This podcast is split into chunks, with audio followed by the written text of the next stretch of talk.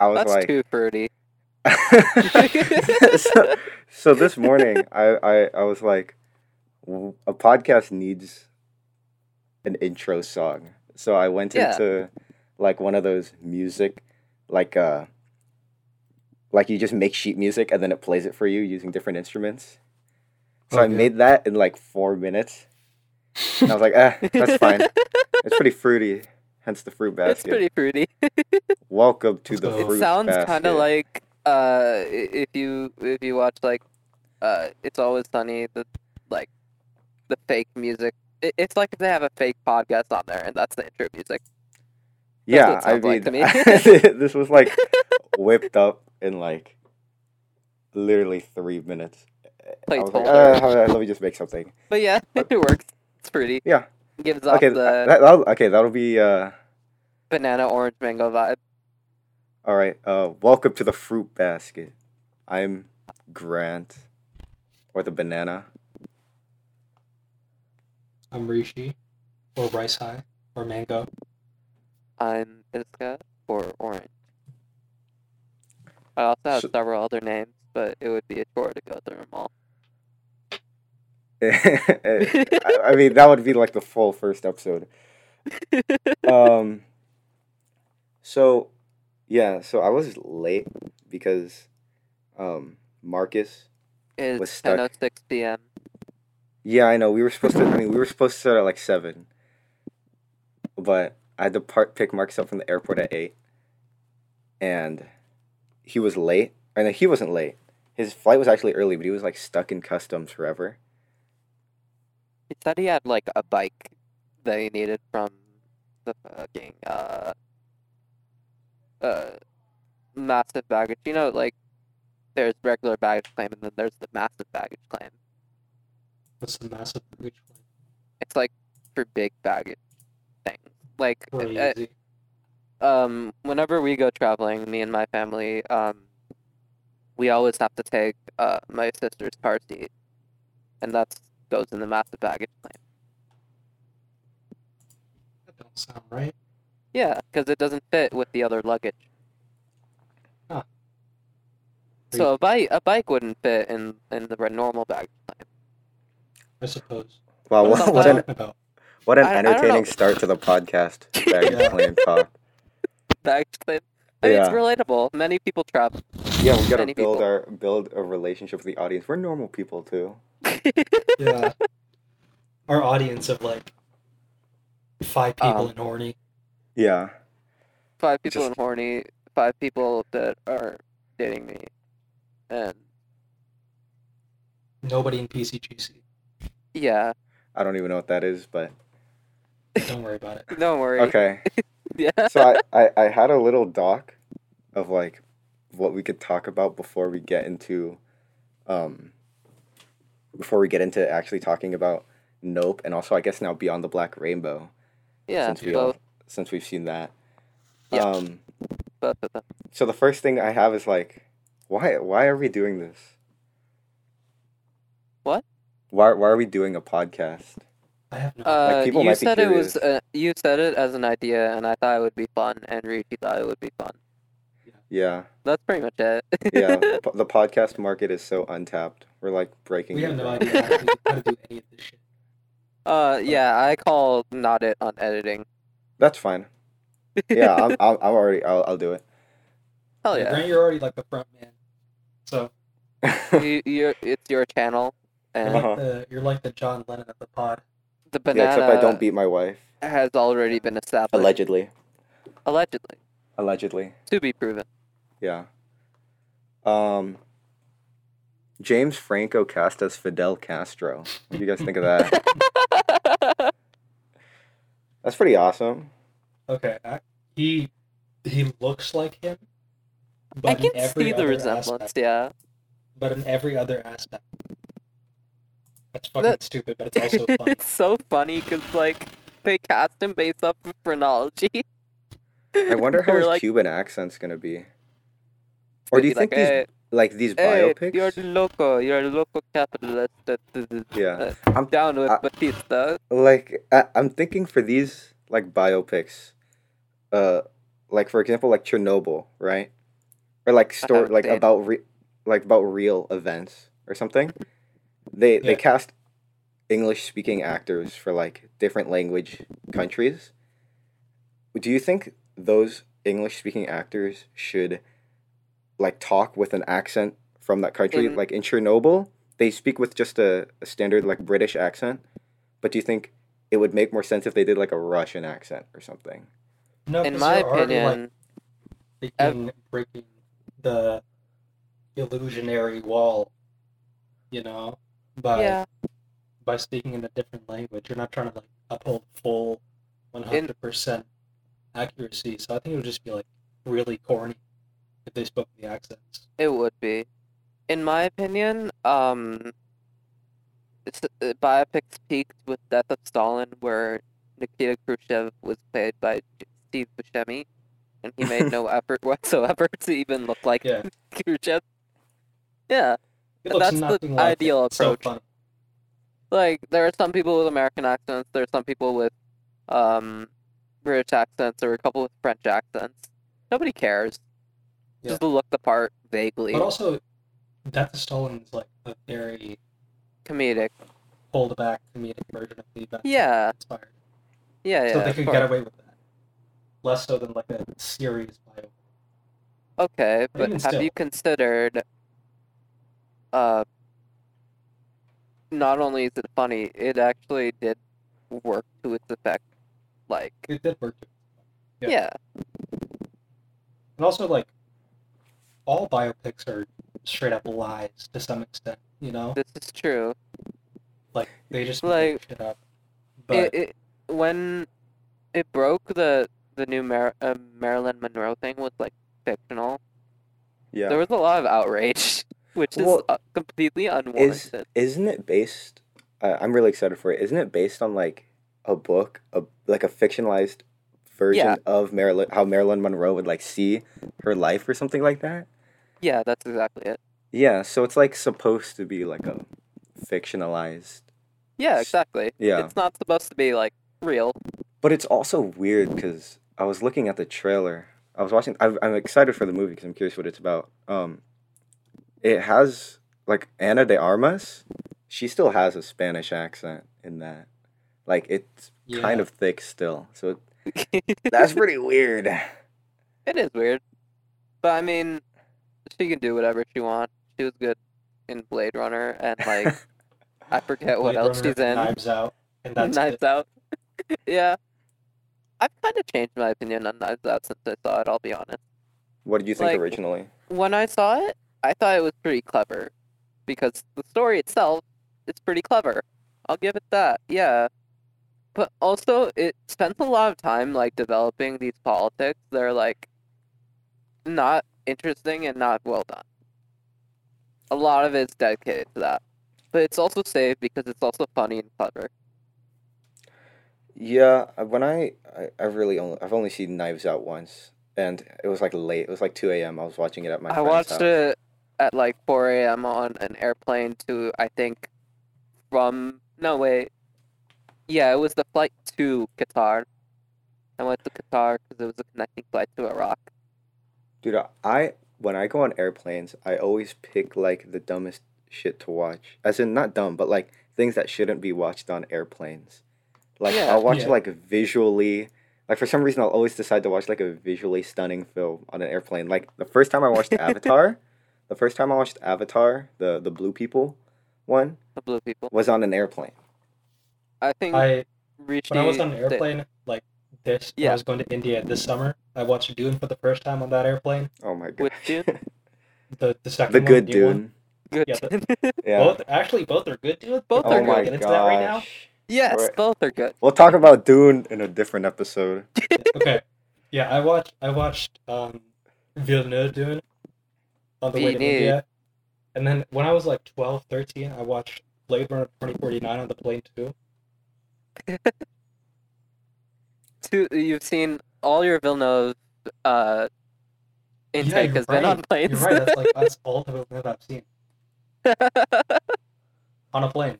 No, because like plane. when I was like 12, 13, um Wait, uh, That 12, was- that was- 13 watching Blade Runner. Wait, Blade Runner came out in like 20, 2017. Yeah, Yes, that's I like was- five years ago. No, I was 12. Oh, I was shit. 12. Wait, That no, is maybe I was- trippy to think no, about. Wait, wait, hold on. Hold on. No, you're you're 18 now, I think. Yeah. No, but I didn't So watch you'd be after it came 13. out. Rishi, aren't you 17? Yeah, I'm 17. You fucking okay. child. Children. You turned 17 like two weeks ago. Who, me? Yeah. I turned 18 four weeks ago, actually. Oh, wait, no. Yeah. Yeah, no, I turned 18 a month ago. Okay, Yeah. anyways, Small child. Okay, go on. wonderful And- podcast conversation.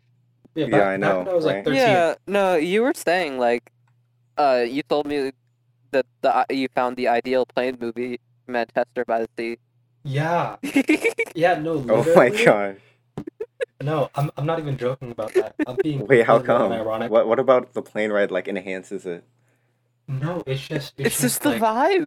when you when you're 10 hours into a plane ride and you like you, you just have jack shit to do. You're like no, dude, the you're ultimate. depressed. No, like there's a certain fatigue that sets in on a long plane ride. Yeah. And Like you're just sitting in that one. by Manchester by the Sea because that's just Yeah. like a loathsome. It's like- so depressing. Yeah, It's like you just wanted to make a sad movie, so you made it as sad as possible. exactly. that's the perfect vibe of like the end of an airplane ride, and then like, Yeah, then like 30 minutes later you land and you're like, oh cool, whatever. exactly. But Yo, Yeah, when an airplane lands, you're like no longer sad because you're at your destination. So it can like ruin Yeah. all the sad vibes, or not ruin, but Yeah. like disperse them. Disperse, person, yeah. that's the ideal way to watch a sad movie, in my opinion. Because I don't want to be depressed for days. I kind of like when I'm just I mean, like it absolutely depends devastated. on how good the movie is too. Like sometimes, like I do love the movie so much that I am depressed for days, but also like I don't want to be sad all the time. Generally, I suppose. yeah, But also you're not you're not on 10 hour plane rides very often. not very often. But Last if you, if time- you ever find yourself in a 10 hour plane ride, and you haven't seen Manchester by the Sea, it's a perfect movie to watch. You know what the you know what I think are- are perfect airplane movies? Yeah. When you're when What? you're going to like a destination that you've never been f- before, like a Disney animated movie that takes place in that area. Like if you're flying mm. to Greece or something, you got to watch Hercules. That's dumb as fuck, but No, you gotta dig it. understand. It hy- it hypes it hypes it up. You're like, oh my god, I'm going to Greece. I'm gonna see all this cool Greek stuff, like in the movie Her- the hit Disney animated film Hercules. you know, Hercules, um, the fictional apparently account, fictionalized account. they're- they're trying to get- Hercules is a biopic. they're trying to get Guy Ritchie to remake Hercules. Oh, That would be horrible. up. It would be horrible. That's Do they- that's messed up. Poor What? Guy Ritchie. The ancient Greeks, they did they speak Latin? No, they spoke Greek. Uh, Yeah. They spoke Greek. I'm sorry. yeah. I'm a- I mean, not okay, modern that Greek, make- that but makes ancient sense. Greek. they should Latin is Roman. really. I think so. Oh, Latin well, is like, I guess that. Fuck them. yeah. Well, I don't know. It, de- it developed before Rome, but like Rome. I don't took the ones know That much about fuck primarily. etymology. I think. They should speak. or is that the If they one? do remake Hercules, they should all speak like Greek. yeah. That's true. True. I mean, That would enhance the experience of a family-friendly Guy Ritchie film. Yeah. I mean, speaking of like, la- languages, like accurate dialects in movies, you, do you guys you, you guys watched Prey, right? oh yeah, I, I have watched the Comanche Prey. dub actually. I tried to watch the Comanche dub, but I really it like it I thought they were gonna I heard that when they were recording or when they were Yeah. I heard somewhere uh, that they were gonna do both an English version and like a, like the actors were gonna do their lines again in real life in Comanche, Yeah, that's what I got from that article too. but That that, didn't happen. So entirely it was just like different a dub. cut. Yeah, That's lame.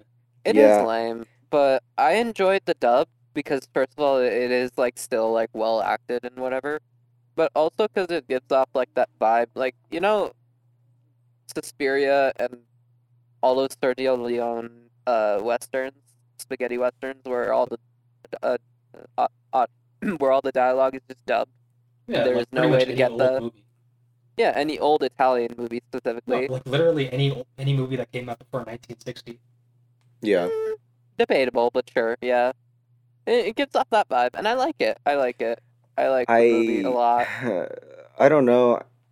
I I I didn't I didn't like the dub because I mean first like I thought it was gonna be what I was describing earlier where the actors were actually saying it. I mean they did the Mhm. actors did come back and they were the ones that recorded the dub. Yeah, they yeah. did they did put a lot of effort into it.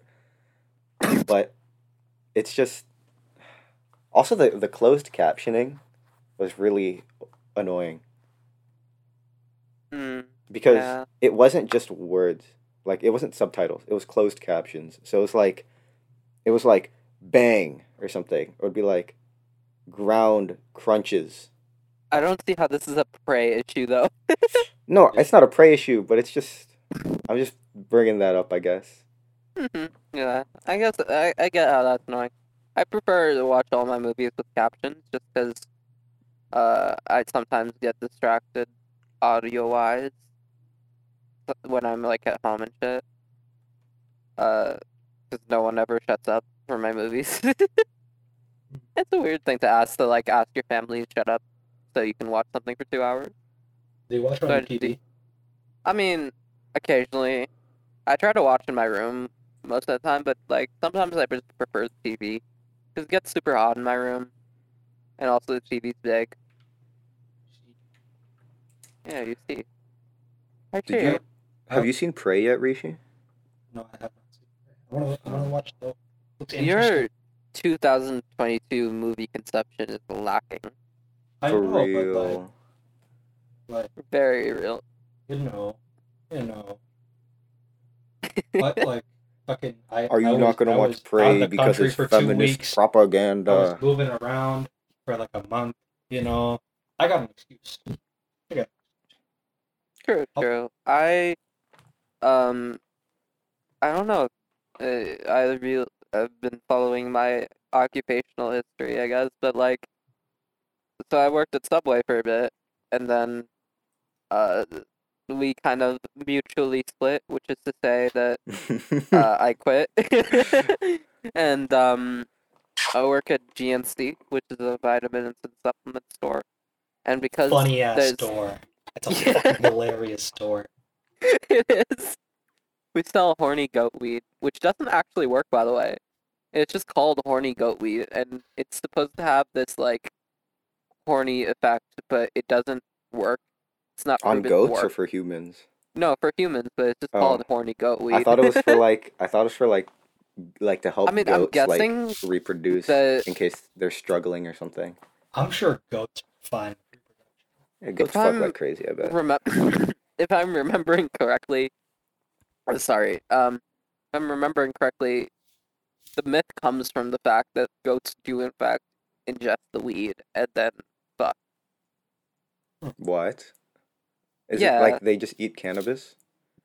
no, they ingest horny goat weed, which isn't cannabis. It's weed. Oh. Like a weed, as in the type of plant. Oh, okay. Oh. Yeah, exactly. We don't sell weed. We're not Oh, okay. heathens. We Well, sell. you are in California, so yeah. um. So the, nothing goes on GNC. So I just watch movies all day. Like today, I watched Spike Lee's Malcolm X. oh, It's on your phone. Uh, sorry, what? On your phone. No, no, I, I bring my computer. Oh, Yeah. That's basic. are you Yeah, just at the register? Yeah, uh, uh, the register is kind of like this little cubicle. There's this nice little space that's perfect for my laptop, Oh. and I just watch it there. And no one ever sees it, so I always just pause and then quickly shut the computer uh, before any customer sees what I'm watching. So I can even watch like weird shit. Like I watch John Waters movies in there. No one ever tells. Yeah, at the at the AMC, um, Mhm. I work weekday. I work week. I used to work weekend nights. I was so fucking busy every night. Um, I but can now, imagine. now I work. I work weekday mornings at a movie theater, so it's just completely dead. So if I'm at the concession stand, I'll just put my the back of my phone has like a material that's like I don't know what it's like rubbery, right? And it can it like sticks to the register screen. So I'll just put my phone on the register screen and I'll watch movies or like TV shows or YouTube videos. And if I'm working box office, I'll do the same. And if I'm an usher, like cleaning the theaters, fucking you, like you don't even have to clean shit because nobody goes in. You clean like two, you clean up like two popcorn spills, and then the next movie ends like thirty minutes later. So I can just, I literally just sit on those reclining chairs, and I just like nothing's shit. planning. You just Yeah, I literally just sit on those reclining chairs until Maria Menounos pops up on the screen like randomly, and it's like, "Hi, welcome to fucking Noovie. Welcome to the Noovie. Download the Noovie app." newbie app. Has anyone I actually downloaded did the- that once. You f- Yeah, I You was bored. I came there like 20 minutes early, and I was like, okay, might as well. I see it happen every time. And she was like, oh, you can play the video games on the big screen. I was like, oh, cool. So I did that. What and was that like? It's a um, Nuvia. Well, for 10 seconds, you could see a car that I think I was controlling on the screen. That's it. Literally 10 seconds. And you just see that, and it's over. Yeah, I mean, I, I, I, think you're the first person I've ever met that has downloaded Noovie. I mean, it was just out of curiosity, but it, it it's worth it. It was like cool. Oh, cool. This is what it actually it, it, it works. It's not like a fake thing to bait people in, and it doesn't actually exist. It does in fact exist. The Does Ma- real thing. I don't even. I've been seeing Marina Maria Menounos promote Noovie since I went first went into the theaters when I was like three years old. I have no I I feel like she's been around is. forever. Realistically, it was someone else at some point, but they all just blend together. You know. Yeah, they're all just like white, white brunette lady. White brunette lady comes in before the movie. Yeah. Yeah, and oh,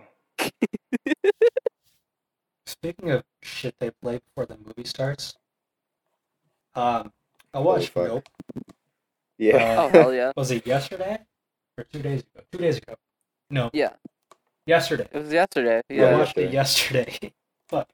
Um, and God, every fucking trailer they played before it was the exact same.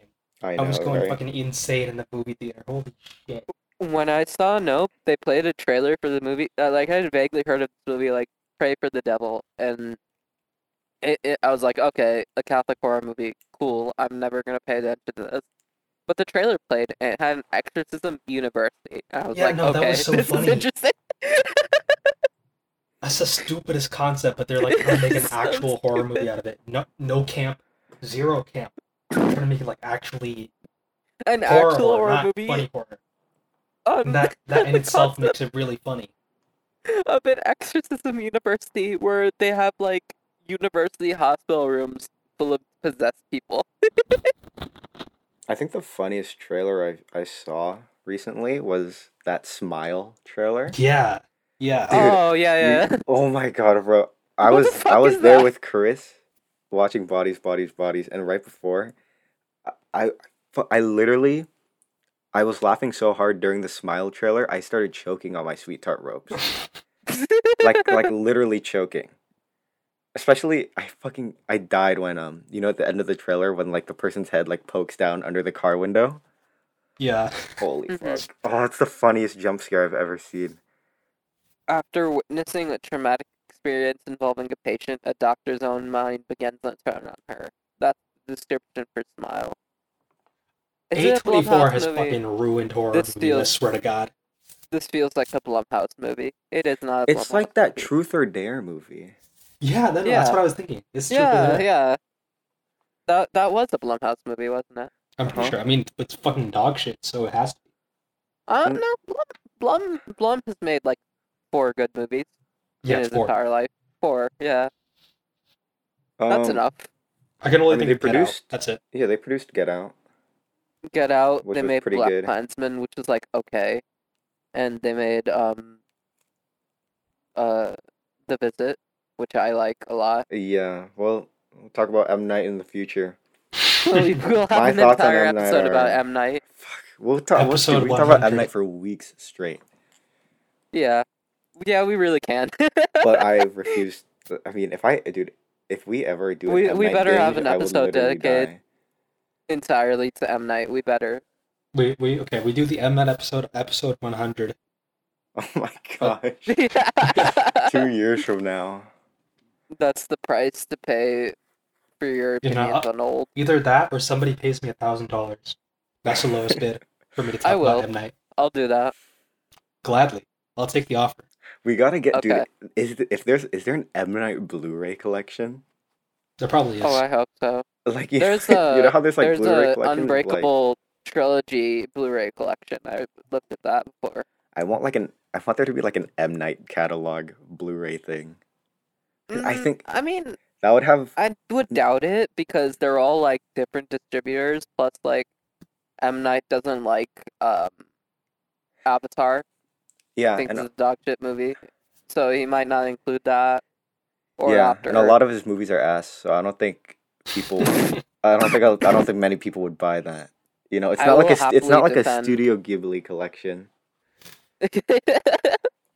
I will happily defend Lady in the Water and The Happening and After Earth and um to an extent Avatar. It's not as bad as people say, but it's also pretty bad. Um I, I want to go. I think that's all the movies people think are shit. in my so in my uh potential conversation doc earlier. Uh, uh, Doc? the doc, yeah. Uh, there was something I, I I wrote something I wrote prey outrage on there, and I tried to transition into prey earlier, but then we quickly went off that topic. But have you guys seen like the uh prey outrage from incels? It's like, oh, it's just feminist propaganda. Yeah, Yeah, that happens with that. every female protagonist movie, but Yeah, yeah, no. yeah. Like these motherfuckers, like they're like forty year olds who grew up with uh Alien and Terminator Two, and they still think a female protagonist is like the end of the world. No, uh, but with Prey, it's especially stupid because Prey goes out of its way to like, uh, present her as like very much trained, uh, training herself, proving herself continuously, constantly at a disadvantage, but learning to like outsmart the predator. Yeah, Yeah. I mean the pr- Like that's the original Also, the Predator whole movies, movie. right? It's, Yeah. defeating the predator isn't about being physically stronger than it or like physically beating it, right? You can't. It's the fucking predator. It beat a spoilers. It fucking killed a bear, Oh yeah, yeah. Um, And yeah. So no one is stronger. Arnold Schwarzenegger is just as weak compared to the predator as as the main character in Prey. Forgot her name. Yeah, b- I mean the fair uh, the point that like an entire like group of military men couldn't stop the predator at first, like is fair, I guess. But like this is also a very much less advanced predator, and the movie displays it as such. Yeah, Yeah, and, and she also doesn't the- defeat the, think about predator. the original. Go ahead. Oh yeah, so, sorry if this kind of spoils it, Rishi, but That's whatever. She she doesn't defeat the predator by she defeats it she doesn't defeat it by like physical like fucking punching it or whatever she like outsmarts it and lures it into a trap Three traps, actually, yeah if I remember correctly. Which is like great. Like that was a good sequence. I really like that end battle. yeah it's like a very it's a very simple movie but it's it's good There's like like different layers as to why that argument is stupid. Like the argument that shots on Twitter are making. Because like Mhm. along with the shit that we already mentioned, Predator, the original Predator was supposed to be like a subversion of macho action movies. Because they put Oh like yeah, a bunch of big strong men up against something they can't defeat once. And they had to use something other than their big strong muscles to defeat it. And that was the whole point of Predator. That was the entire message they were trying to trying to I I would Make that. argue there's also like the message regarding American foreign policy and shit, but that was a huge part of it. Yes. Yeah. Yes, i mean but uh, prey uh, um, oh yeah go ahead go ahead also like, wait, no, I forgot what I was gonna say. Go ahead. okay uh prey is fucking way better than anything any predator sequel right it's like the only predator movie dude. that's as like that can compete with the first Predator. It's better than Okay, the fair, yeah. Predator. Oh yeah, yeah. The Shane Predator. Black's Predators It- was absolutely dog shit. It wep- dude. The Predator literally weaponized autism. Oh my god, I remember that. Oh. I remember uh, uh, at the end they like make Iron Man suits out of the Predator equipment, which like completely goes against the message of the first two Predator movies entirely. Especially the second one, where the, the point of the second one is that military technology is uh, the past, present, and future of American uh, um, army mechanics. And in the end of the second Predator movie, the Predators hand Danny Glover like this symbol of their respect, which is a flintlock ni- uh, 18, 1705 pistol, Mhm. which is referenced in Prey at the end of Prey, if you remember. Yeah. And uh, he's like, "Oh, you've been here all along. Like you've been t- uh, terrorizing us from behind the shadows as long as you've seen it, and this is what America aspires to be." In Predator t- Two, that is like explicitly clear. Um, but in The Predator, it's sh- the same sequence: America actually becoming the predator, but done in a good way, and that's like insulting. what about what about what about the message in Alien versus Predator? Alien versus Predator's message is that it's cool. Yeah. Yeah. Yeah, What, do you what do you guys think of those versus movies? I like them. I like. I've versus Like Freddy movies. versus Jason. I haven't They're, seen they're Freddy versus Jason. stupid, but I fuck with them. so But- funny. I haven't seen Freddy versus Jason, but I remember a scene of Freddy versus Jason where Freddy Krueger walks up to a black woman. And she's like, and he's like, "Oh yeah, chocolate." And that's just so stupid and bad. Yeah. Uh, yeah, chocolate. And I'm just like thinking about the. I'm not thinking about the in universe crossovers like Batman v Superman and Godzilla v Kong, because like those are wor- those That's are not those are a separate thing entirely, as far as I'm yeah, concerned. yeah. Like, Would Spider-Man No Way Home qualify? I'd uh, say I well, mean, it does. Uh, it's not really a. Uh, I guess it. uh, I, I I'm thinking more of like one v ones. You know. yeah. oh yeah, I mean, Fucking, of course. Uh, Alien versus Predator. I, I I mean I said it was it's cool, but like there is like the point of, of like, oh military technology meets the the aliens and foreign, and our past catches up with us and all that shit. you but know, also it's cool. these these crossover movies. Uh, I always thought they were like, oh, like I enjoyed them, kind of, but I for like its spectacle and weirdness. Mhm. But crossover movies always have those like huge fanboys that are like, yeah, let's go, dude. Freddy's fighting Jason, right? Fuck, I've been waiting for this for years. um, the and I've never got know- it until I'm a huge Spider-Man fanboy until No Way Home. Which Fair. is like I get that it's manipulative fan service, but holy fuck, I I was one of those dudes who was clapping when Tobey and Andrew went on screen. Okay. All right, when I watched the opening weekend, Tobey and Andrew came out. I was like, "Let's fucking go!" And I started clapping and cheering. mm-hmm, It's pretty amazing. mm-hmm. I've always wanted to get into power scaling. That just seems like fun.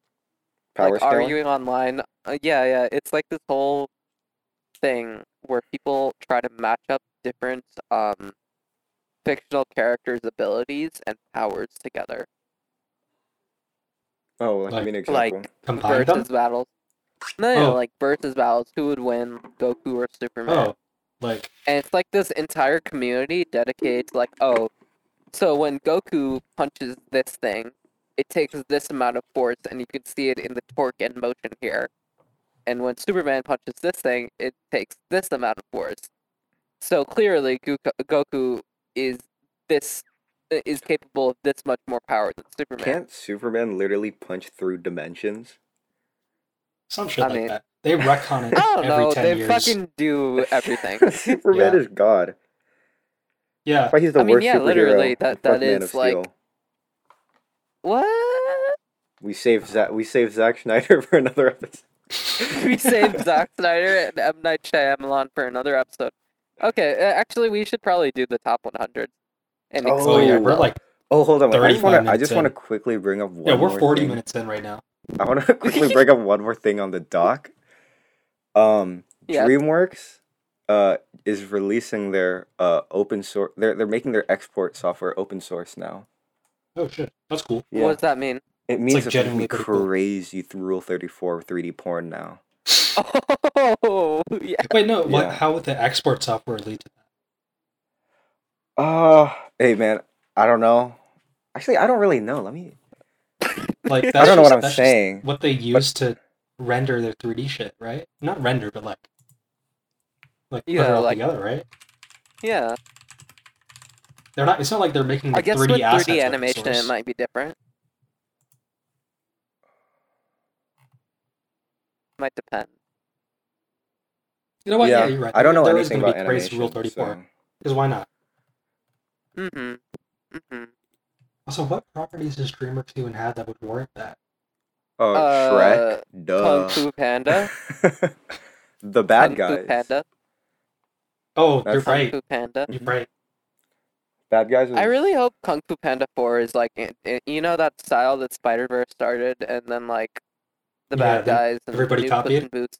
Yeah. Yeah, yeah, the the fucking comic book. uh This the cell Stuttery. shaded thing.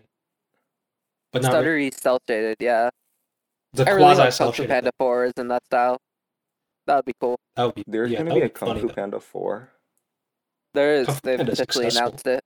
Oh my god, why? Yeah. Because it makes money. Of course, it should be a port. Jack Black. yeah, is I mean, gonna like come back. after Minions 2, do you think that they're not gonna do uh, 2010's animation Lego sequels? Oh, Yeah. What have we done? What have we brought upon the world Hmm. I really liked. with Minions? I 2? think The Bad Guys was my favorite animated movie so far this year. Uh, I mean, what animated movies have come out this Well, year? I I, don't even remember. If you count like like wide releases, then my favorite would be Mad God came out in 2021, but its wide release was 2022. So I I uh, Mad Mad God is my favorite then if we count that. Um, discounting Bune. Oh, uh, I was Dune gonna say that. shorts that. came out. Yeah, my favorite animated movie so far would probably then be Bob's Burgers movie. Let's go. Let's fucking Yeah. I haven't seen that. I, I I don't watch Bob's Burgers, the show. I just threw it on once, but it was it was a good movie. It was nice. I've only seen I've exclusively seen Bob's Burgers episodes when there's 40 minutes left of a plane ride, and I just want something while it lands. Um. Okay. So I Okay. guess we can talk about Beyond the Black Rainbow. Beyond the Black Rainbow. Uh, Do one okay. of you guys want to like do a quick synopsis of what it's about, if you can, if you even can? Beyond the Black Rainbow Ah. is about a girl who's being held on this commune by a cult. And this cult has different methods of coping with trauma, none of which are healthy. And she may have powers, but she may also just be high, and she escapes. And uh, the cult leader accidentally kills himself. Try to Yeah. get her. Beyond the Black Rainbow is uh I remember I, it is in my opinion it's the ultimate no plot just vibes film. Yeah. to me, it, it, it, it felt like a homage to uh, to Cronenberg, Suspiria, and um, Manhunter, which is a Michael Mann movie. Because it, I can definitely see the Cronenberg. yes, yeah, Like, it even takes place in 1983, which is yeah, the year of video Videodrome. And uh, and I'd say that that's how it connects to Manhunter too, which kind of, um, for a while defined um, that sort of thriller. In fact, and I maintain to uh, this to an extreme point, David Fincher made an entire career off of ripping off Manhunter, and yes, I mean that. Watch Manhunter, you'll you'll see it. You'll see like oh, Does Mank rip off Man uh okay, not Mank, but like Zodiac and shit. in seven. Okay. Yeah. Yes, the social network is rips off Manhunter. but um Does Alien Cube the rip off Manhunter? Alien Cube is the best Fincher. It's a very it's a it's his le- it's the least Fincher movie he's made. yeah, and it's Yeah. his best. Um Outside of a Fincher movie, he just got hired to do some shit. he did. Yeah. Ev- Every great director needs a weird franchise entry. Even Lynch has Dune. Yeah, you're so right. back to uh Beyond the Black Rainbow. Yeah, yeah. What do Um, you guys think of its like visual like it's um kind of uh poor quality aesthetic? poor quality. I What do you mean, mean, like, like- not Like the graininess. yeah, the graininess. Not thought grainy was- enough. I am. I think it was awesome. No, I, I no. loved I it feel added like- so I much liked it. texture to that the was movie. the joke. But yeah, I, Yeah. I, I, I thought it was pretty great. Um, I'd honestly give it a nine out of ten because it's just missing that little like. I didn't really care throughout the whole runtime. It was trippy and weird, but like, in going all out on this aesthetic, you lose a bit of that emotional substance. See, I, I, Yeah. I don't agree with the idea that like style over substance means sacrificing emotion. Emotion is the key to any really amazing stylistic project, right? Um, Yeah. I think the style really, in my opinion, it adds to a lot of the feel. I feel like okay, in my opinion, I believe that style is substance, yeah, but that's an entire different can of worms. yeah, But I believe that too.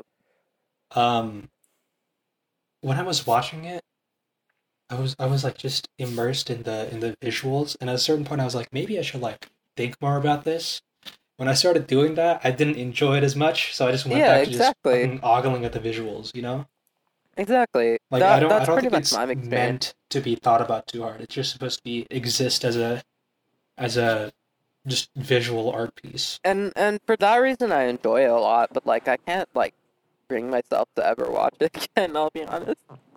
i i, I've- I've- feel like okay i want to watch it again in like a year from now In a two year, years yeah. from now so i can actually understand it but I I as get of it. now i enjoy I'd the say- visuals Like, I don't want to see I've- like, oh, I'm smart. I get it. I I mean, like, I kind of get it. Like, the point is kind of like the strength of her escape resided in her the entire time, and she was brought down by the cult and all the bad shit they're doing, the self-destructive shit they're doing, is nothing compared to the power we hold inside. I get that. I, think- just think that's kind of corny and not really well done in here. You know what this kind of reminded me of aesthetically? What's the- Cube. you're right You're yeah, right. Yeah, it's that. very cubey.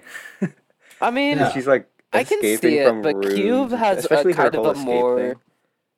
Cube is like definitely more lower lower budget aesthetic. no cube is more grimy Yeah, that that's what word I Yeah, was and looking Cube for. Cube is super cheesy. I mean, I I like Cube. Don't get me wrong. Cube's really. I like it's a Cube great better. I'll be honest.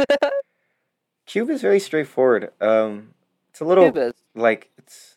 We could do a whole episode about just Cube. We could do a whole episode about really anything, but I I To be honest, I've, yeah. I've I'm under, you know, I've always been under an, this thought that when people like music, right? They don't a lot of the like if it's a foreign song or something, or, or they don't really understand the lyrics, they can still say, "Oh, this song's a fucking bop," right? Because they Yeah. like the way it sounds. But for movies, in my like, if I just like the way it looks or like the way it sounds as well, I don't have to understand what the fuck is happening to really enjoy it.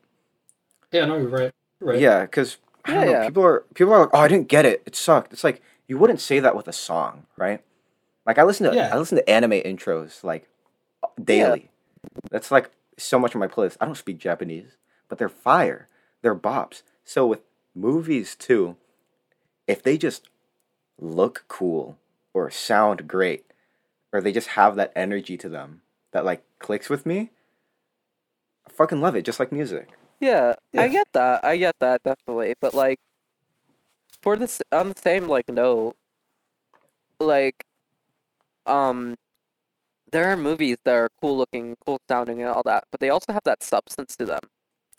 They also are more fleshed out and deeper, and uh, I mean, not deeper in the sense that like, oh, it's profound, like more Mm-hmm. deeply connected, you know, in some some of its parts, in a way that like a movie that just is a bop isn't. Like I like movies Yeah. that are bops. In fact, I would It's- say I overanalyze movies that are bops often. It's like um, it's like Tron Legacy versus Blade Runner. I I, I draw that Well- comparison because Tron Legacy has a sick aesthetic. Oh, like, it does. Sick synth music. Like it's got I mean Daft Punk with the score. It's Mhm. amazing. But really, there's not much to the movie besides its Honestly, cool like I, I, I scenes and disagree. shit. I disagree mean, like- because Tron Legacy mm-hmm. actually does its point much much better than like most movies. That the chase I think Tron is better than I think Tron Legacy is better than Tron. Because for me the Tron Legacy, the Tron story, I don't really care about. Which is why when you look back at the original Tron, it looks like shit. Like I I Tron- disagree It looks cool. completely. Tron with looks like shit, but it looks bro. cool, you know? Oh my god. Tron One looks exactly how it's supposed to look, which is supposed to be like a '70s Atari 3D video game aesthetic. And you know what? For Yeah, but that's not looks cool to look at. in my okay, but I like looking at it. Estimate. It's like here, here's. I, I Yeah, mean, but like if you're if you're if you're looking at movies purely aesthetically, that is arguably the most subjective way of looking at movies. yeah, Because like it's just if you like the visuals, I like the you like the movie. You don't. That's as simple as that. uh, uh, yeah, of course, but Yeah. here I, I just want to um a lot of the time people like uh and i agree with them they like say that oh tron like a, one of the big compliments to tron the original which i mean i kind of agree with is it was like a great um visual effects leap right Yeah. uh, but i feel like it, it wasn't that big of, i mean it, i'm sure it was great right but I don't think Mhm. it was like the same leap that Avatar was in 2009 because if you look back at other movies that came out around then, you have like Terminator 1 and you also had like fucking Blade Runner, right? Yeah, and we had like Star Wars around. Uh, like yeah, I, I really uh, do understand that that's not But also those use practical effects, true. True. not not CGI. I CGI is a whole different can of worms. I disagree with looking at Tron as like the standpoint in the history of films. I think it's like, it's honestly much more con- contextualized in terms of quality when looking at it within the context of the history of video games, in my opinion. In the history of Atari and the the games industry before and after its crash. Because in that, you get a snapshot of what the film actually is trying to portray and how well it does so. I think yeah, I mean I need to rewatch Tron. I, I haven't seen Tron since in a few years. And I don't know if I was watching it in the right mindset cuz I remember I watched Tron Legacy, which I was like, "Oh, this is cool as fuck." It's got like the light bikes. It's got fun at like fun action scenes, I guess. I And would like you know, to say if- that Tron yeah. Legacy is in a similar boat as Tron, uh, in my opinion, where its uh, visuals can't really be dated, because where Tron, the original, tried to mimic the '70s and Atari's uh, 3D video game aesthetic, um, Tron Legacy um, imitates the PS3 video game aesthetic, and it looks like a PS3 video game, so it could never be dated. That's it. All right, Especially so, the uh, Jeff Bridges let's- the I think we uh, should, sorry. get, I think we Beyond should the uh, Black get- Rainbow. Yeah, yeah, I was gonna say we should get off Tron, go back to Beyond the Black Rainbow. It's a fucking great debut film. Oh, it is. Yeah. It is. Yeah, I feel like it's- it's Panos very, Cosmatos' first movie, and it's like fucking amazing in my opinion. Mm-hmm.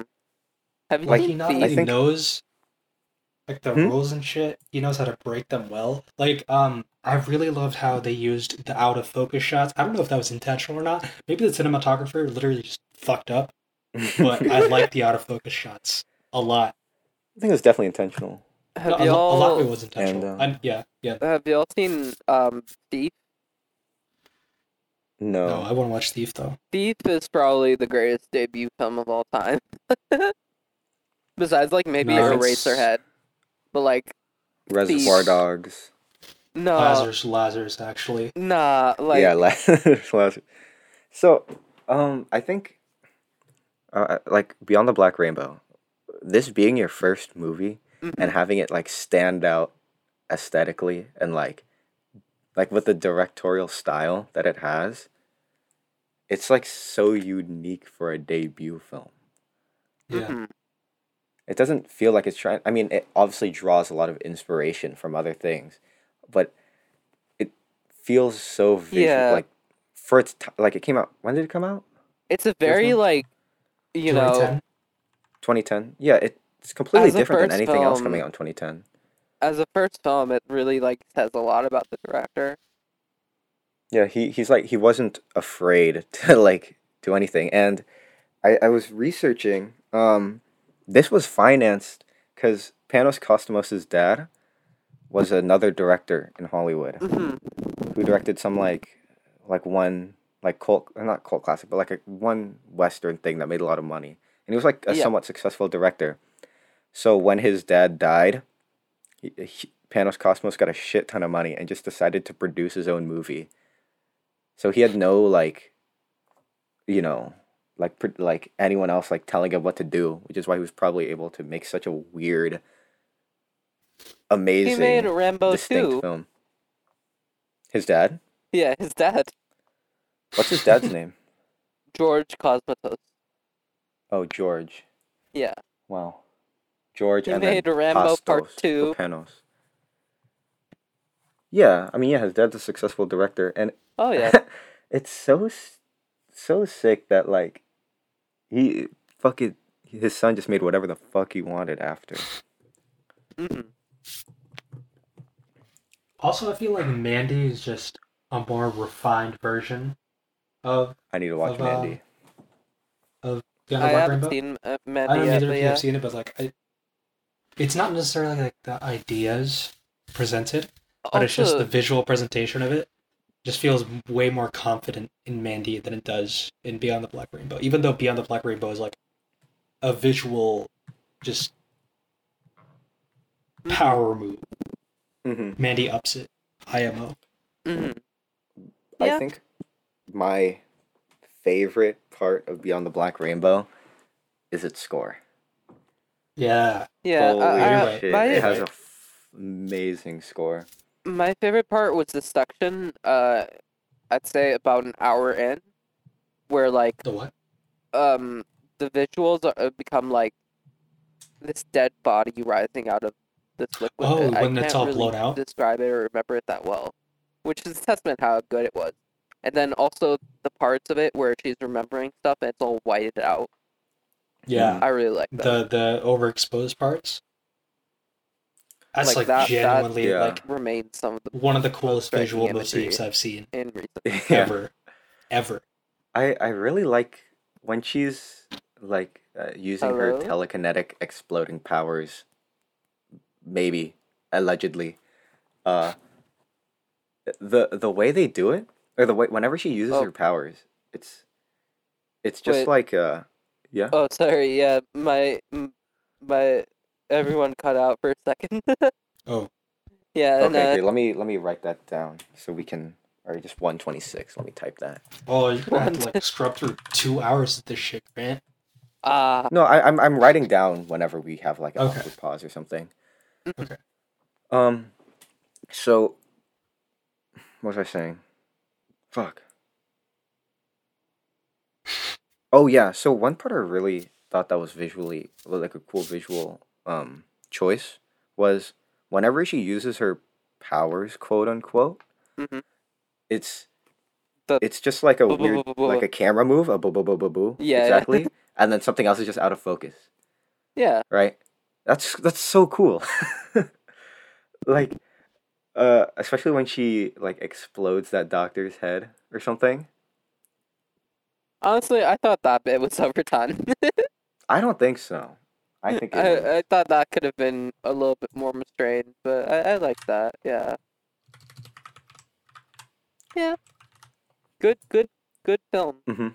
Also, the main villain guy gives me Jared Leto from 2049 vibes. Yes. Mm, He was a good actor. the same Yeah, he archetype.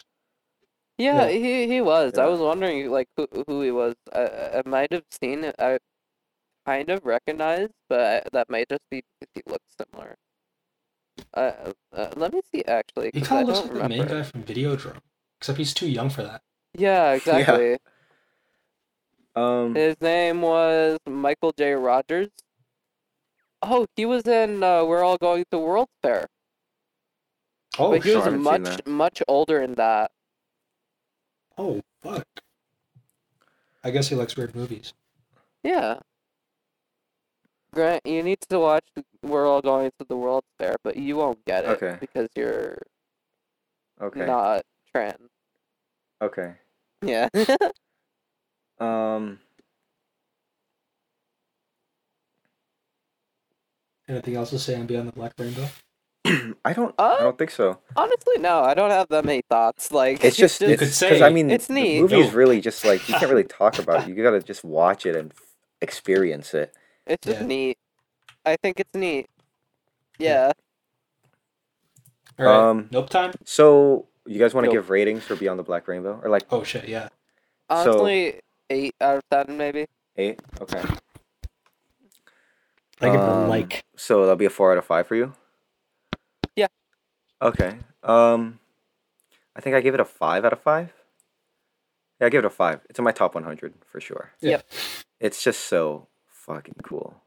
hmm Uh, and Rishi, what about you? I give it a like.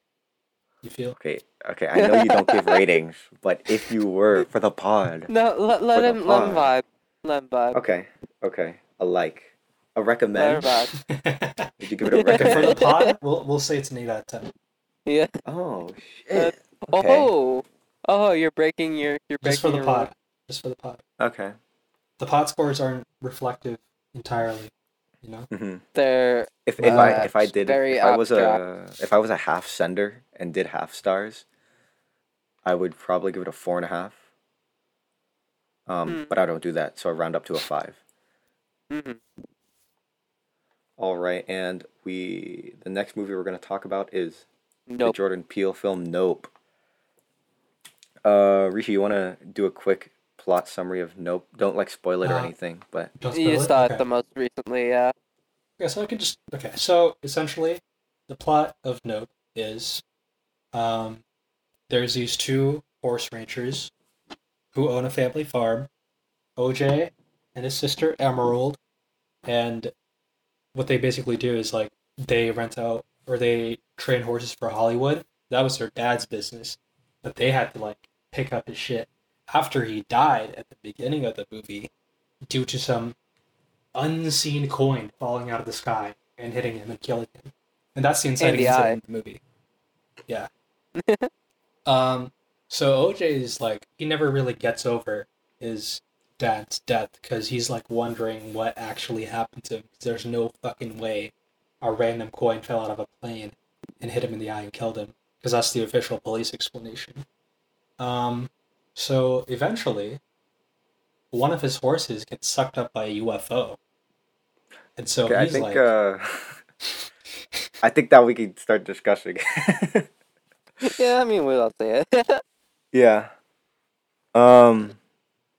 so, can I say, um, Jordan Peele's uh, approach to like horror filmmaking isn't just that it's informed by comedy. Like that's kind of an understatement.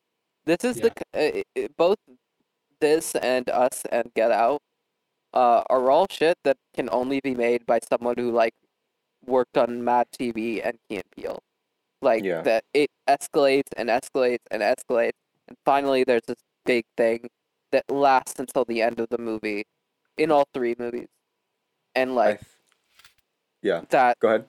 uh, that shit like that structure is key to both their comedy and their horror. oh, um, like Key and Peele. Yeah. Except without Key. Except Key was in like one frame of Get Out, I think. But um Was he? yeah, I think so, if I remember correctly. Um but yeah, and like also in Nope, uh you know, Peele uh, in, in in his horror movies, he he's still like kind of funny. I wouldn't call them like horror comedies or anything, but he does put a decent amount of jokes in there. Like relative to other horror movies. But in Yeah. Nope, like the, there's that sequence with Steve Yeun and he's like um talking about his trauma in in the form of an SNL sketch and like it cuts to him as a child powering on the table, and it's like, oh fuck, that's really funny, but also really chilling.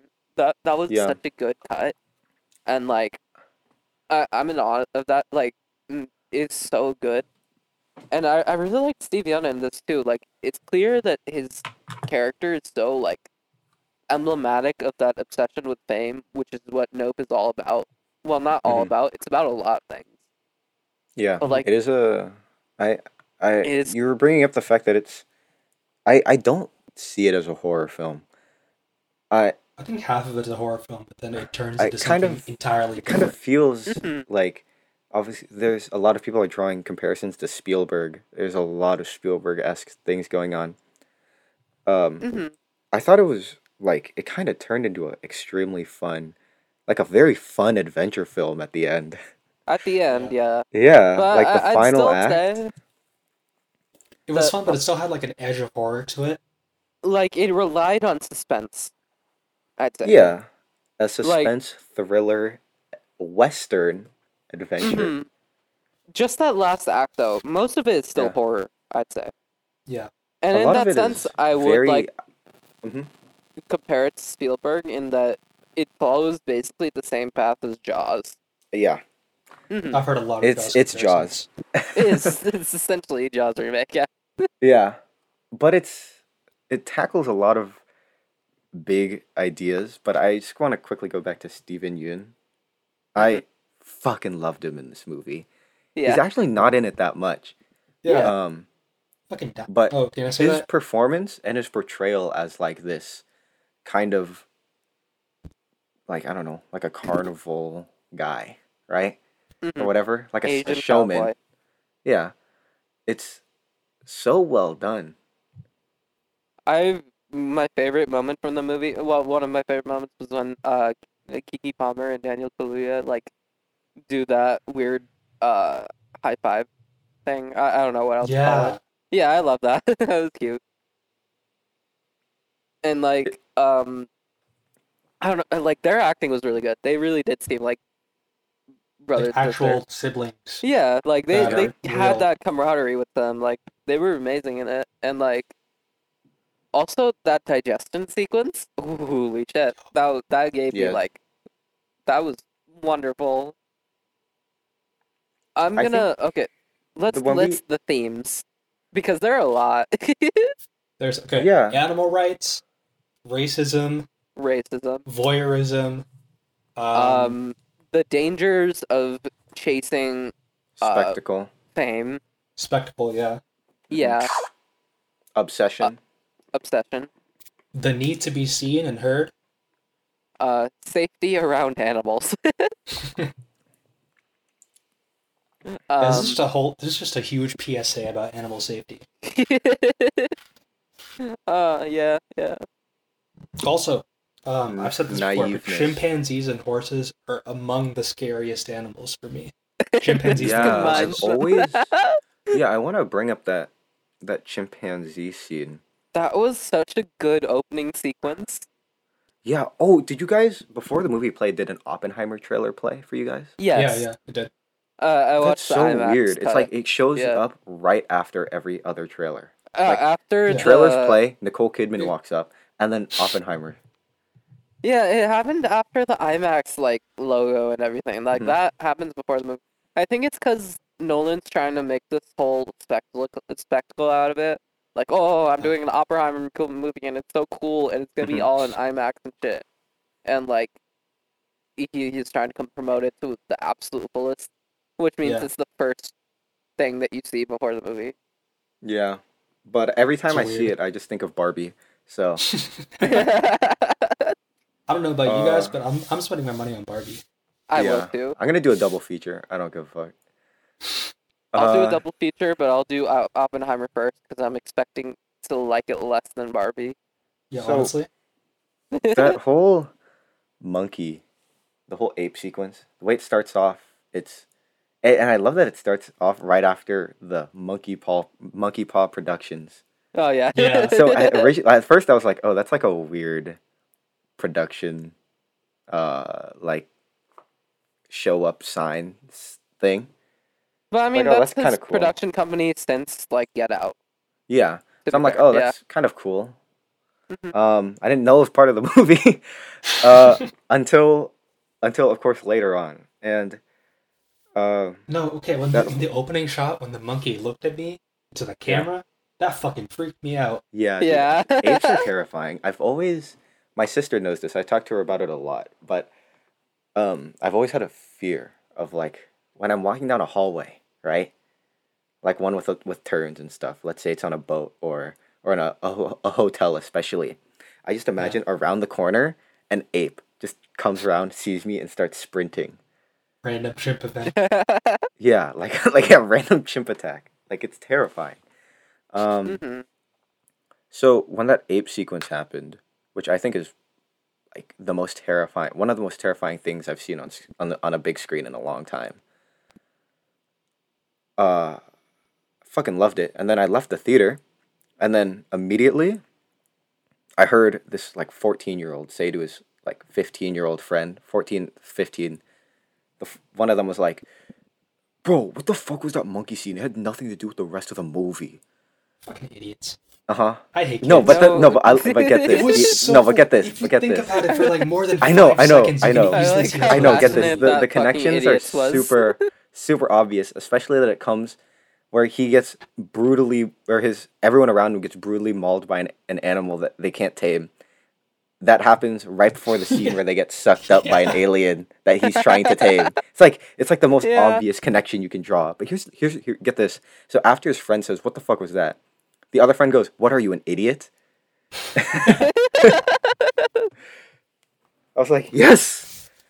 At least one of them gets it. Yeah, I mean, it is like it's not a very complex movie. I'll be honest. like, It's not complex. It's just like it, there's a lot. It And tackles like a lot of a lot. themes. yeah, and, And and it that's- meshes together so well too. Like, it's not That's- that like it's about one thing. It's just experience, and then it, you could draw so much from it. Like it even like That's where I I- contradicts itself in the themes a little Mhm. bit, which I like. That's where I, 'Cause- I, I, I find my very, very tiny issue. It's really the only issue I have with the movie. Issue, I mean, like, there's some things that I think could be better, but I still like them. The only issue I kind of have is so there's a, uh, a lot of critics of movies when there's a movie that tackles too many themes and not enough, and they don't like cover each one like in depthly enough. They like to say, "Oh, it's Terry Gilliamism." because Terry Gilliam has like so many fucking random themes in his movies. and Yeah. they're like super colorful. Um, Yeah. Which I always found to be like, that's not really a valid criticism, because like it's just adding on a little extra theme. Brazil is your number whatever, right? Yeah, it's it's my favorite movie. Like it is Mhm. gonna be, which is like yeah, that's like the prime example of Gilliamism. Oh, where it's just so much. So this really isn't like that much of a criticism. I, I want to get this like straightforward. I I just wish that some of the themes were played a little deeper. I wish personally that it had more balloon people. The floppy thing. They were the main part of that's the right. That's that's a much more They were the main part of the advertising. You can't trust trailers nowadays, though. Like that's Yeah. on you. That's on you it wasn't. entirely. Ju- it wasn't just the trailers. It was when you go into the theater lobby and then they had those little floppy guys, like in yeah, the theater like, lobby. That's just a lot of movies do that, where they just take like cherry pick a single distinctive. Yeah, but I wanted visual more of them. I love those guys. I love them. I love them, and I needed more. Okay. That was I think- my only real issue. So I I just rewatched it earlier today. Mhm. Um, and I I didn't have to pay as much attention to the story this time because it's my second time watching, and holy fuck, dude, the sound design, like yeah. everything, every production wise, it's amazing. Honestly, the sound design uh, for me, it, I watched the IMAX version, so it may just be that version. It may just be the theater I was in, but there were a couple times where it was just like, what? What? It was weirdly mixed. Really? Huh. Yeah, like I think it- that might have been your was- theater because Yeah, this that is might have like just It was been one my of the- theater. perfectly mixed in mine. yeah, it was Hmm. a great mix. The the rumble It, of but the UFO. it was like the Dune Villeneuve effect, where um, it was mixed, not the be- absolute best, but it kind of actually enhanced it because it was so weird. hmm Villeneuve's Dune was like really badly mixed at times, but really, really well mixed at other times. and It was really Mm. weird, and I loved it. Mm, because. My experience today, I like on the second time, I really, really just paid attention to its um production quality, and like Uh-huh. I really tried to notice like every single little thing from the um from the sound in the alien, right? Mhm. Uh, and it's it it reminds me a lot of. Have you guys watched The Lost? The What- TV what? show? The, The TV, TV show show? Lost, yeah.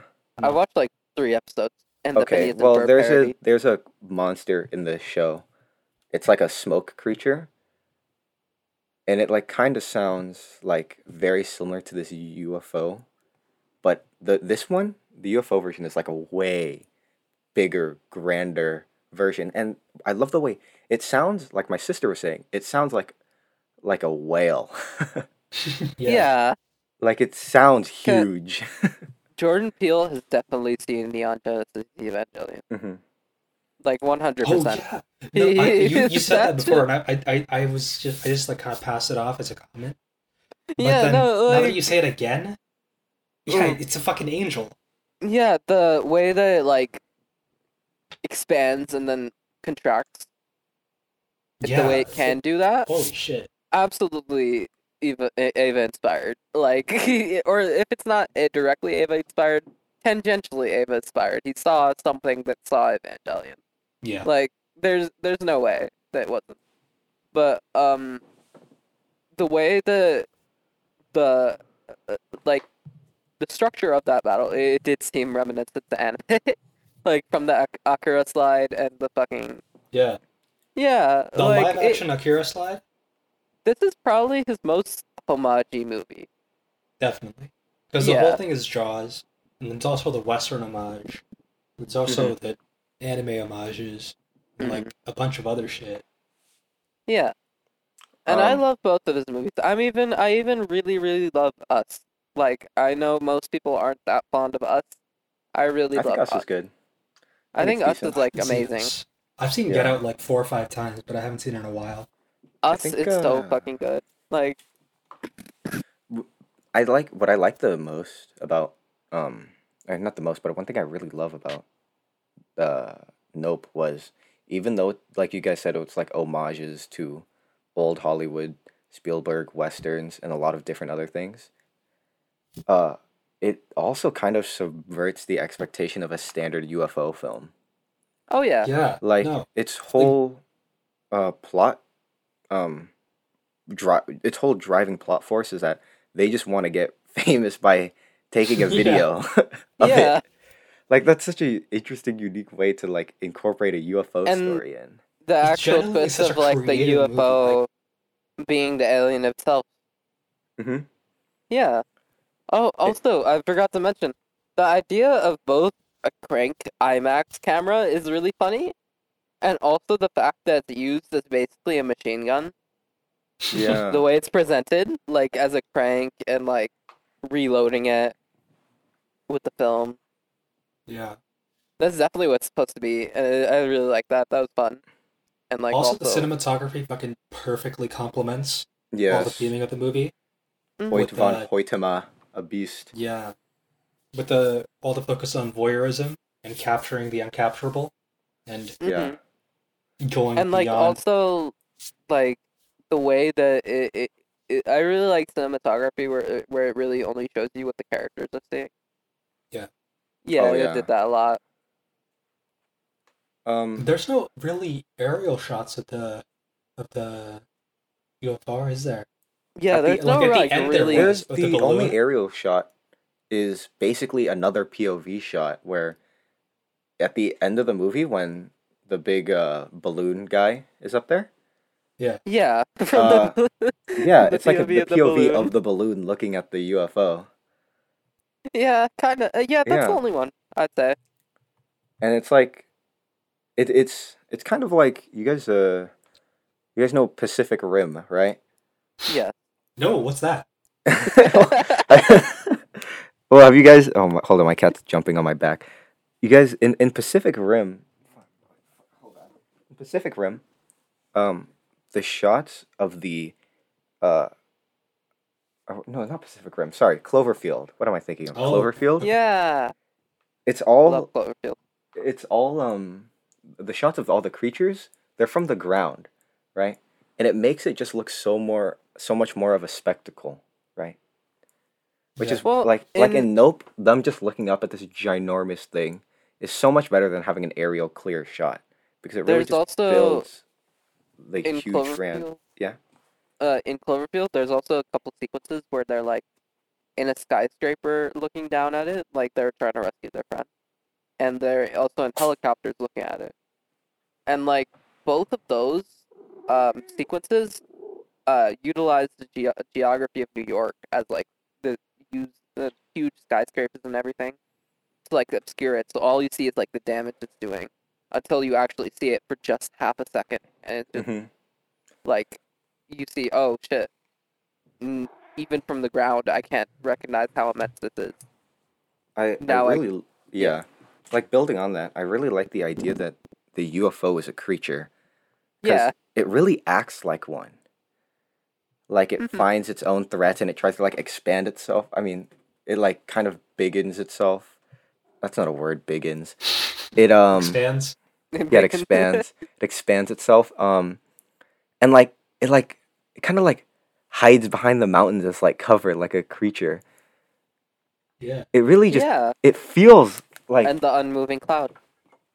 yeah, it, like it feels like a like an animal. It's I mean, I Really guess that's well the point, done. but yeah, it's, Yeah. it is Yeah. well done.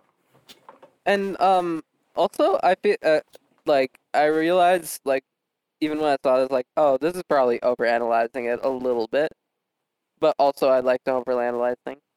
But when um, when Daniel Kaluuya OJ was talking about like re- reviewing the land, setting the land up, taking back the land, and everything, he was wearing a shirt of Rage Against the Machine with a, a poster of Emiliano Zapata, who was a Mexican um, anarchist and socialist uh, revolutionary, uh, whose main concern was rural land reform and the treatment of the peasantry and the uh, and uh, uh, the poor of Mexico.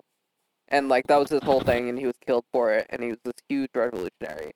And today, um, in Chiapas, Mexico, there's probably the most successful communist project ever. Like that you'll see comments across the board praising would be the Zapatismos, which take after him. I And, feel like, like, Peele thought- definitely planned that. He seems like the guy, type of guy that would like make that He, he seems like the type of. I mean, I would say so, but like also he just seems like a social democrat. Like Yeah, yeah. I don't know. I I don't know. I think it was just that Rage Against the Machine is cool. May just be, but I thought that was cool. I thought that was neat. I fuck with the Jesus lizard shirt the Keke Palmer wore. That was a cool shirt. that was. I like cool that. band. I liked um, I liked the the the dude. I don't remember his name. The dude, Angel. Angel. yeah, the He fries worker. yeah. Yeah, all all the characters were very uh they had great chemistry with each other. Oh yeah. It it seems like one thing that's great about Jordan Peele is it seems like he has a lot of fun writing these characters. hmm Like their interactions with each other. Hmm I definitely get that. Yeah, and like uh, like what I was saying before, the high five thing, like that was, like I love that. I love that a lot. That was probably my favorite, like three seconds of the entire movie, other Mine than was the when digestion sequence. no, my, my favorite digestion part of the movie was when Steven Yeun walked out in that fucking suit. Holy shit, that suit! I want that. The UFO suit. Yeah. Oh Yeah. Dude, that God, that's such a the- cool suit. Yeah. That's the jerkiest thing ever I- put to screen. in in the theater um the uh so he walks out into the field uh, right where where the horse is and he the horse hasn't been unveiled yet he's like we're gonna give you a show and everything um it, it, it shows the back of the suit and it's clear like it's a ufo the people in front of me were like oh, it's a UFO. That's clever. It's clever that they don't know that the, is there yet, and he has a UFO too. And he's like, today we're gonna show you a UFO, and they were like, oh. also, it, it was funny too. I- it- when I saw Nope, I saw it like 11 p.m. Um, and it seemed like they forgot they were showing that. It was me and three other people in the theater, and um, I, it, the time came and it didn't start. There was no Marina Menu- uh, Menounos. There was nothing. It was a black screen. And then some guy went up and talked to the usher. And they were like, "Oh yeah, really? yeah." what theater so I was guess it? they just forgot. Was it, was, it like um, a Regal? Fucking Regal. It Regal. was. I think it was actually a Regal. It was Edwards. Edwards. AMC would never. yeah, AMC Yeah, supremacy. AMC would never. Um, The one next to my house is uh, Harkins Theaters. If you don't know that, what that is. I, I don't know, cause Yeah, the way I- I AMC, think it it's might all just be, it's like- all automated. There's no Ah. like, there's not a person like up there. Yeah, this is like a really old theater. It's been around for like 30 years, but like they've modernized it a little bit. I do like it though because it's really cheap and like they have IMAX and shit, so it's not They have IMAX. Yeah, I watched it in Man. IMAX. I, I wish I could. AMC the AMC I work at doesn't have an IMAX. Yeah, I remember.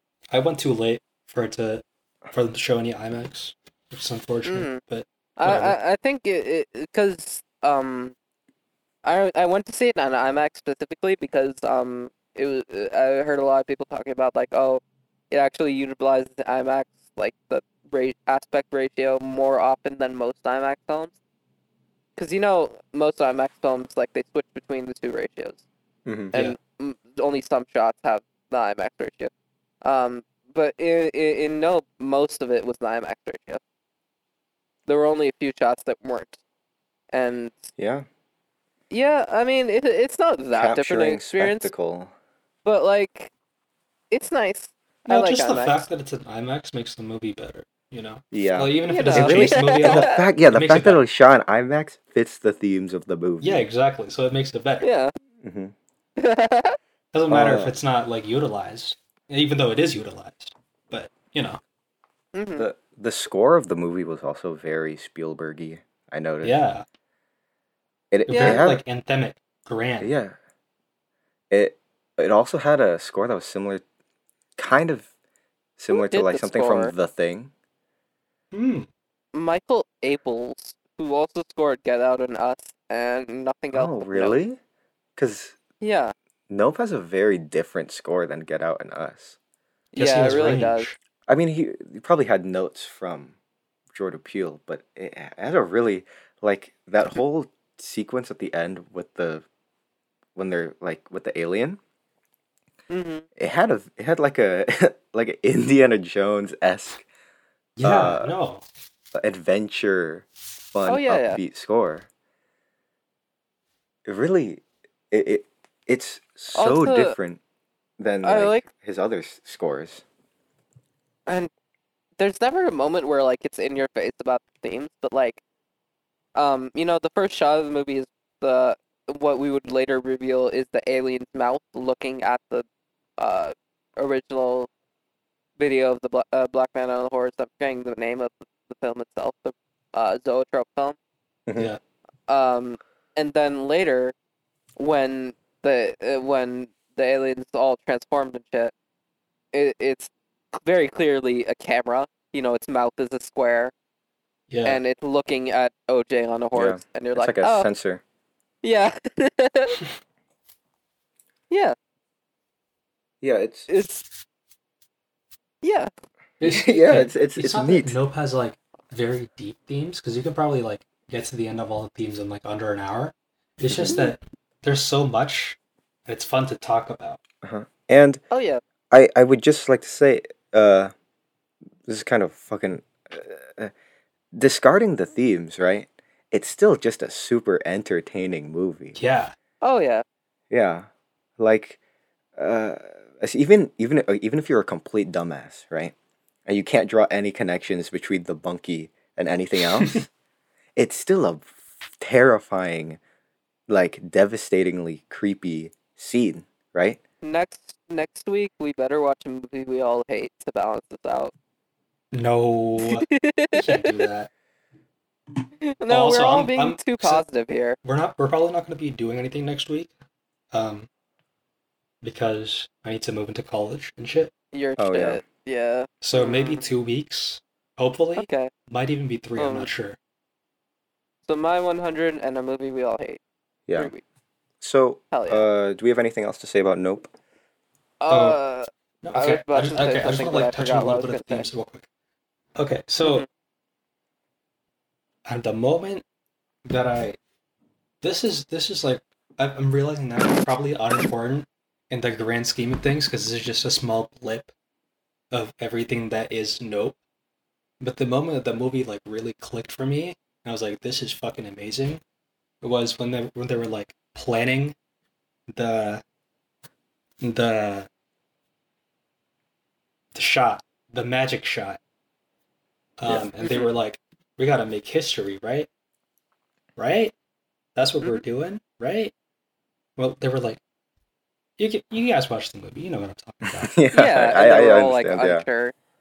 that was like, because one of the themes in the movie was how was the negative sides of the voyeurism on animals, um, and Or in general, honestly. yeah, voyeurism in general and on animals, and how us always chasing spectacle was ultimately detrimental to us and pretty much everything else involved in the process.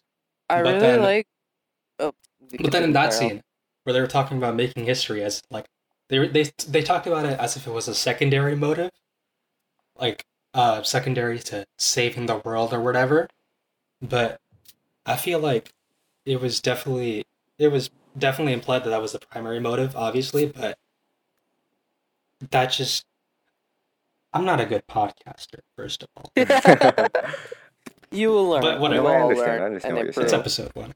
Um, but Yeah. anyways, um, This is gonna look so good with the little fruits. yeah. the cute Um, little Oh my fruits. gosh. So, and oh, oh, uh, No, because as I was saying, because what like, one of the main themes of the movie was like against the voyeurism and against spectacle, but then this scene was saying that no, like it, it the because for me that's when it clicked for me that the primary struggle of the movie, at least at the time it clicked for me, the primary struggle of the movie was that it's it's not to defeat the alien or to even capture the alien, it's to be heard by the outside world. It's to be Mhm. the voice of the hushed and the silenced, etc. Because in the monologue that Keke Palmer went on at the beginning of the black man riding the horse, and how he was the first actor, stuntman, and jockey, and he was forgotten and by no time. one knows his name. Yeah. Yeah, they're not gonna let that happen to them, like like it's happened to fucking every black person in America for the past two hundred fifty years. mhm. Yeah. And like, And I thought that was um, especially beautiful, and how that contrasted against the other message of the movie.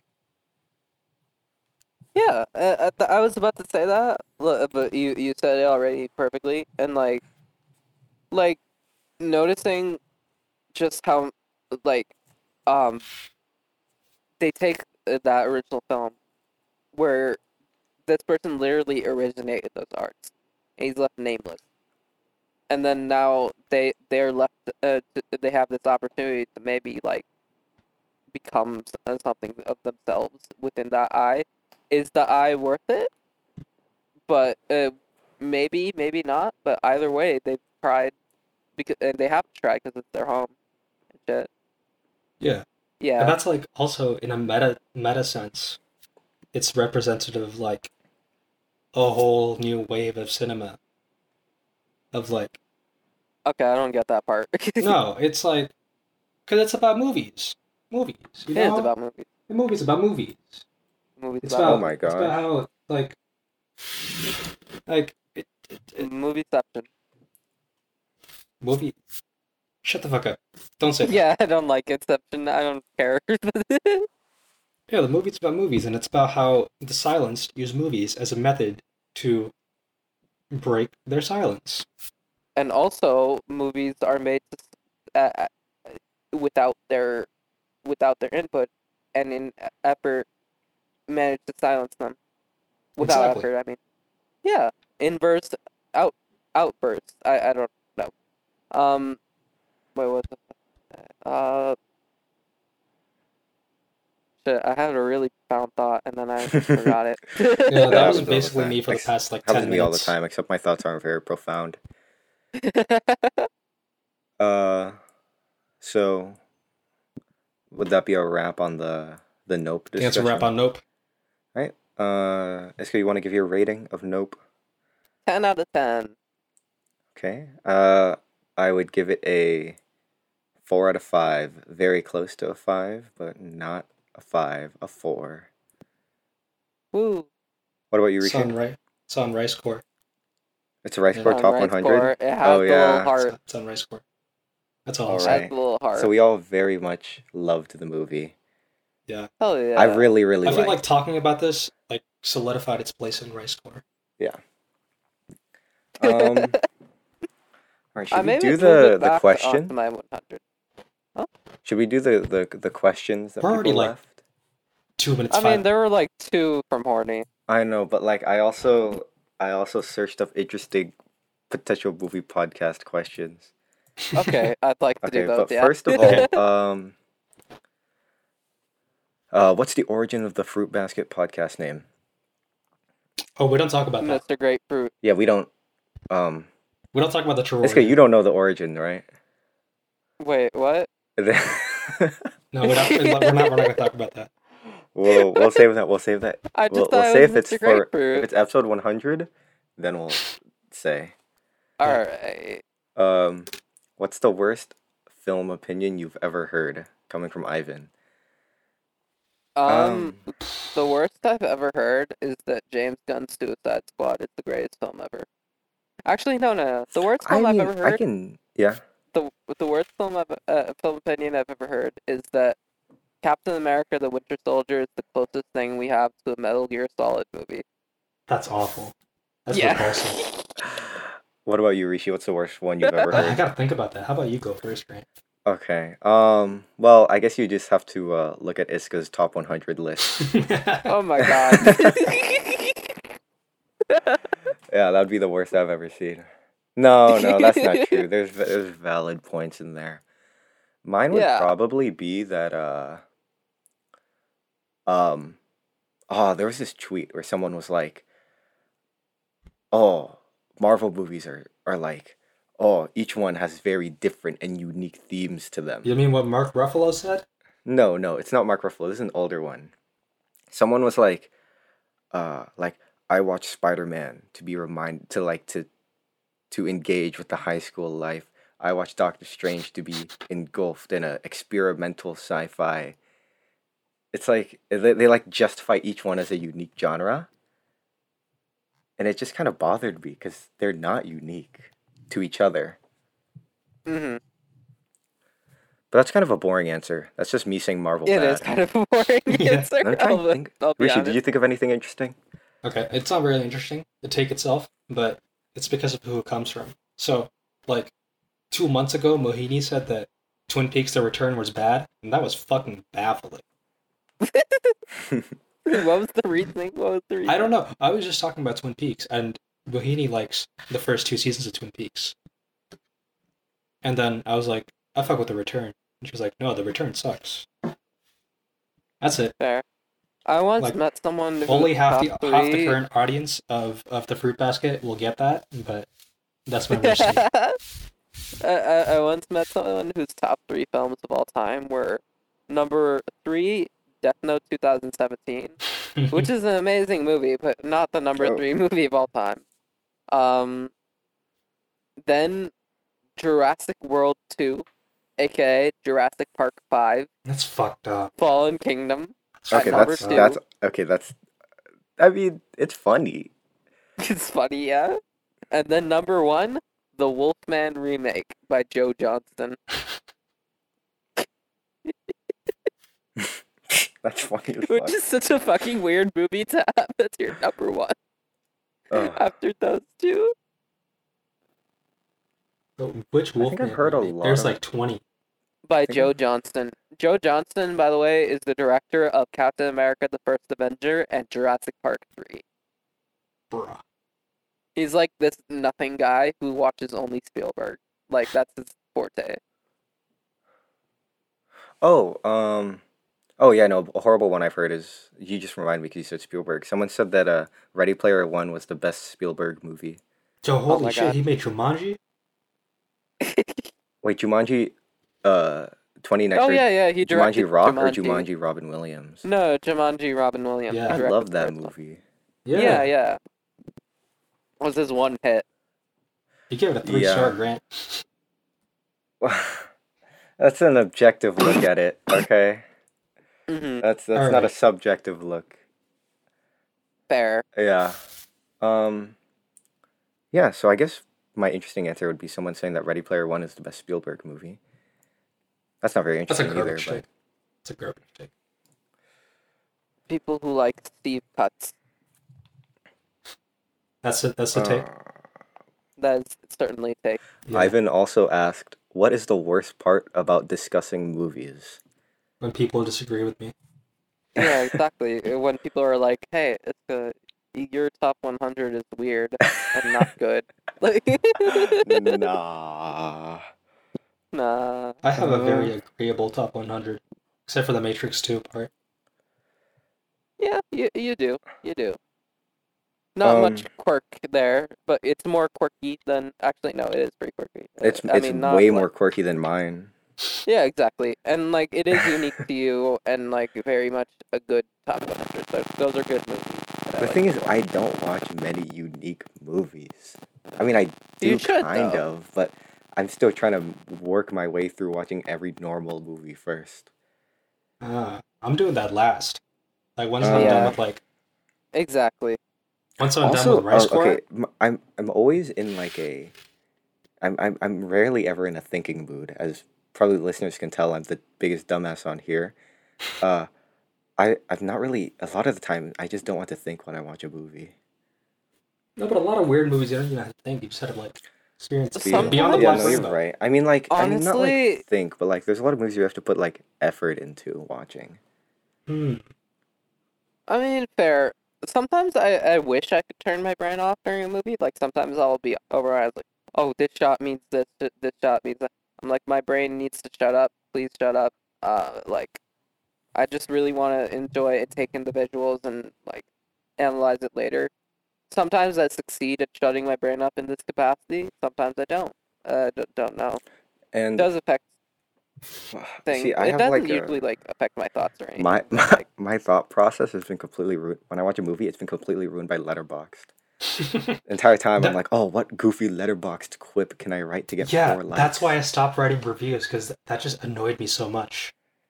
Yeah, I, I I've never like sometimes I'll write a quip because like I just feel like this is funny and I don't have much else to say. But I try to write something for every movie I watch just as a writing exercise uh, because I don't care about clips. I just like want to talk about what I like and discuss it for myself so I know what I like about this movie. I know what to do and I know that I, when I, I eventually make movies myself, this is what I like. This is what I want to emulate. This is what I want to reach towards. This is what I take inspiration from. Probably my most recent uh, joke review was this. I'll link it right now.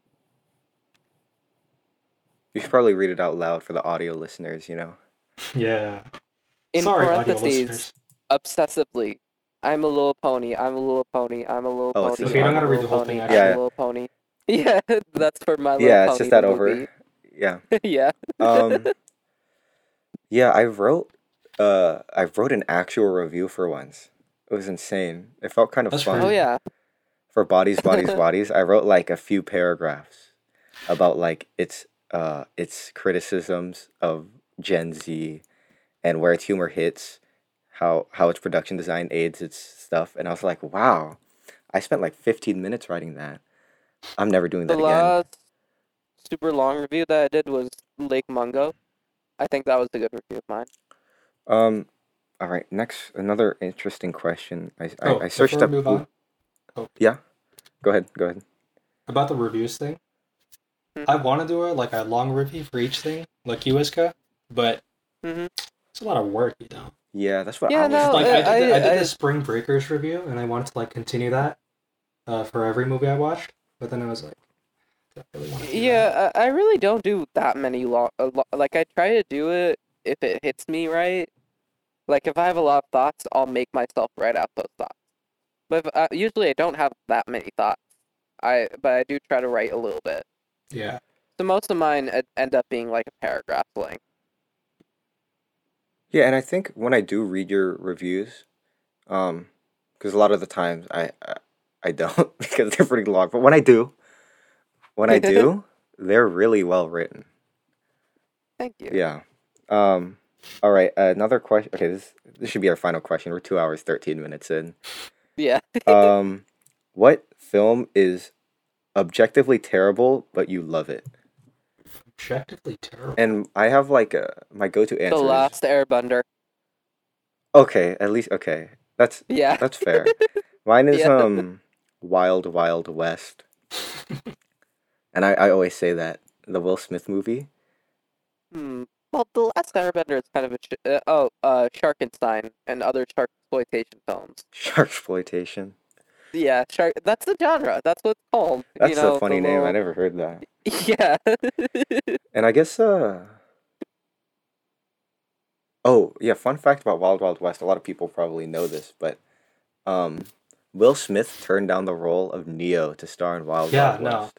yeah. Yeah. Yeah. Which, is which really was a good thing because Keanu Reeves deserved Yeah, I agree. Will Smith Keanu and Reeves Affleck would have been could way better than Will Smith, but I really love Yeah. Will. Smith. I I don't love Will Smith, but I love some of his movies. There was an article I read recently uh, about Will Smith in um, science fiction specifically, um, where it argued that um, his depictions in science fiction films, uh, specifically After Earth and um, and Gemini Man, were among the best depictions of Oh my gosh. blackness in media in general.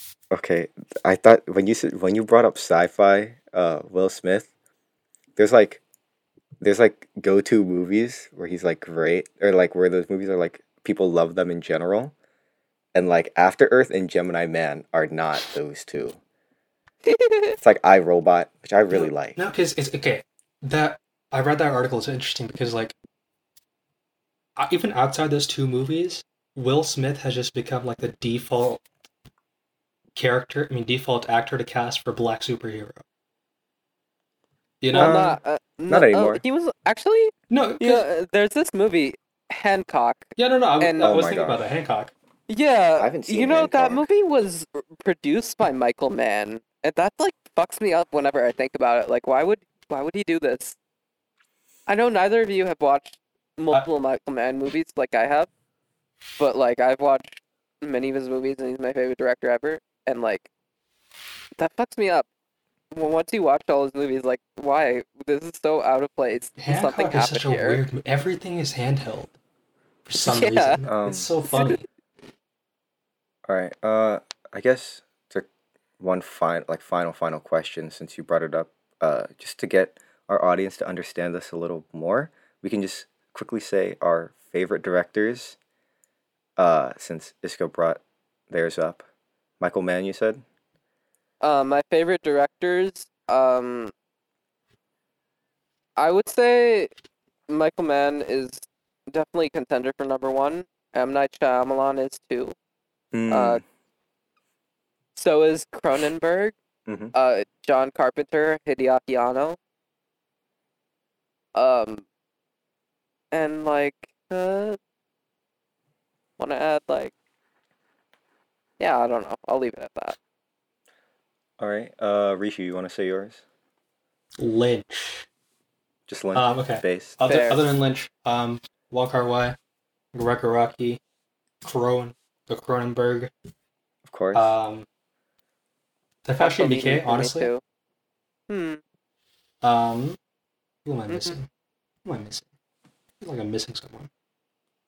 Uh, Vune. Honestly, yeah, sure, why not? Yeah, Okay, throw me in there. throw Vune in there. I'll, I'll throw Miyazaki in there too. Yeah, yeah, yeah. Why not? Alright. Why not, man? Why oh, not? Iska, did you say the Why not? Wachowskis? Uh, I, I didn't say the Wachowskis, but I would put the Wachowskis there. Okay.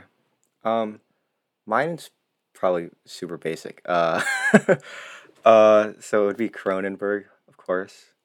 Uh, Todd Solondz, the Coen brothers, Terry Gilliam, Hmm. David Lynch, and Denis Those last two are good. Too. Denis You didn't put Villeneuve, Tarantino hmm. in there. That's I Good on- I don't good on want to you. put Actually, Tarantino I in there. would I love Tarantino movies, but I refuse to put him in there. big round of applause. Actually, retrospectively, I changed mine to Michael Mann, M Night, and Hideaki Anno. That's my top three. Top three. Yeah. All right. Um, I guess that's a wrap for the first episode, right? Yeah. Hell yeah! All right, who wants to? You guys want to? One of you guys want to close it out? Or oh, how about this? Let's uh, let's decide what movie we're gonna talk about next. Oh yes. And it, let's make it some Uh, super obscure, weird thing that it's gonna be very divisive. Okay. Uh, since Uh, we have Wonderman. three weeks, pretty much maybe two weeks if we're lucky, if I'm lucky. But Uh, Dead or Alive trilogy. Okay, Dead or Alive trilogy. Ooh, yes, yes. yes, All right, we're gonna be watching the Dead or Alive trilogy, and the episode's gonna come out in two or three weeks.